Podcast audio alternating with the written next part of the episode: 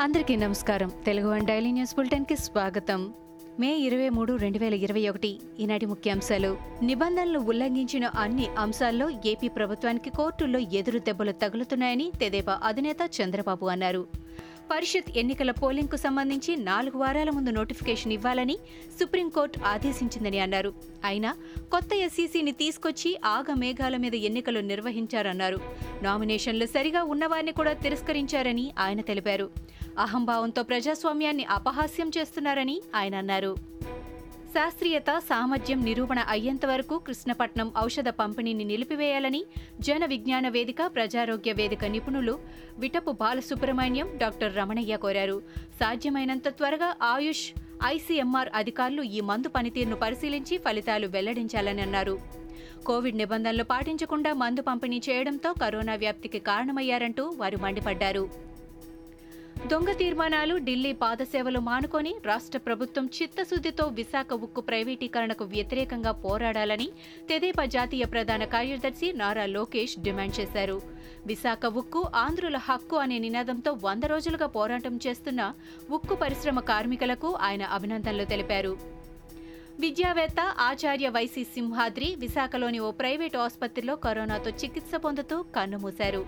ఆంధ్ర నాగార్జున బెనారస్ పాట్నా విశ్వవిద్యాలయాలకు ఈయన ఉపకులపతిగా సేవలందించారు. యునెస్కో సభ్యుడిగా ప్రపంచవ్యాప్తంగా అనేక విద్యా కార్యక్రమాలు ఆయన నిర్వహించారు. ఏపీలో కరోనా విలయం కొనసాగుతోంది. కఠిన ఆంక్షలు అమలు చేస్తున్నా వైరస్ ఉధృతి ఆగడం లేదు. దాదాపు ఇరవై వేల కొత్త కేసులు నమోదు కాగా వందకి పైగా మరణాలు నమోదయ్యాయి. గడిచిన ఇరవై నాలుగు గంటల వ్యవధిలో తొంభై వేల ఆరు వందల తొమ్మిది శాంపిల్స్ పరీక్షించగా పంతొమ్మిది వేల తొమ్మిది వందల ఎనభై ఒక్క కొత్త కేసులు నమోదైనట్టు విద్యాశాఖ వెల్లడించింది.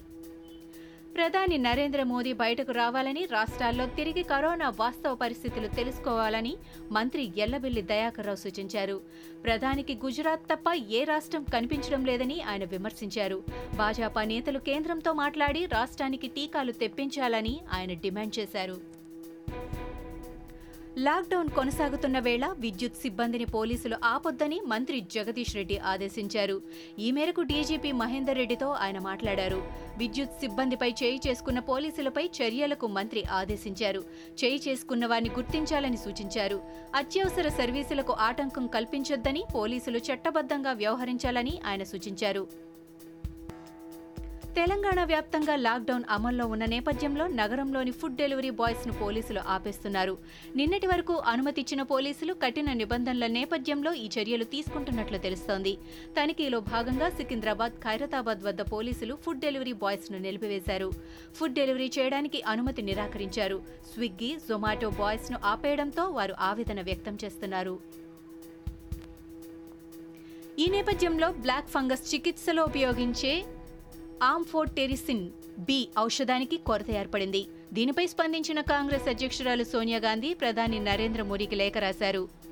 వెంటనే ఈ ఔషధం అందుబాటులోకి వచ్చేలా చర్యలు చేపట్టాలని మోదీని కోరారు. అలా బ్లాక్ ఫంగస్గా తేల్చిన మ్యూకోర్ మైకోసిస్ చికిత్సను ఉచిత వైద్య పథకం ఆయుష్మాన్ భారత్లో చేర్చాలని ఆమె డిమాండ్ చేశారు. దేశవ్యాప్తంగా కరోనా కేసుల సంఖ్య గతంతో పోలిస్తే తగ్గుముఖం పట్టినప్పటికీ ఇంకా ఆందోళనకర స్థాయిలోనే కేసులు నమోదవుతున్నాయి. మరోవైపు టీకాల కొరత వేధిస్తోంది. పద్దెనిమిదేళ్ళు పైబడిన వారందరికీ వ్యాక్సిన్ ఇచ్చేందుకు కేంద్రం అనుమతించింది. కానీ అనేక రాష్ట్రాల్లో ఇది పూర్తి స్థాయిలో అమలు కావడం లేదు. ఇంకా నలభై ఐదేళ్ళు పైబడిన వారికే అధిక ప్రాధాన్యమిస్తున్నారు ఈ నేపథ్యంలో టీకాల కొరతను అధిగమించేందుకు ఢిల్లీ ముఖ్యమంత్రి అరవింద్ కేజ్రీవాల్ కేంద్రానికి పలు కీలక సూచనలు చేశారు. ఇవి ఈనాటి ముఖ్యాంశాలు. మరికొన్ని ముఖ్యాంశాలతో మళ్ళీ రేపు కలుద్దాం.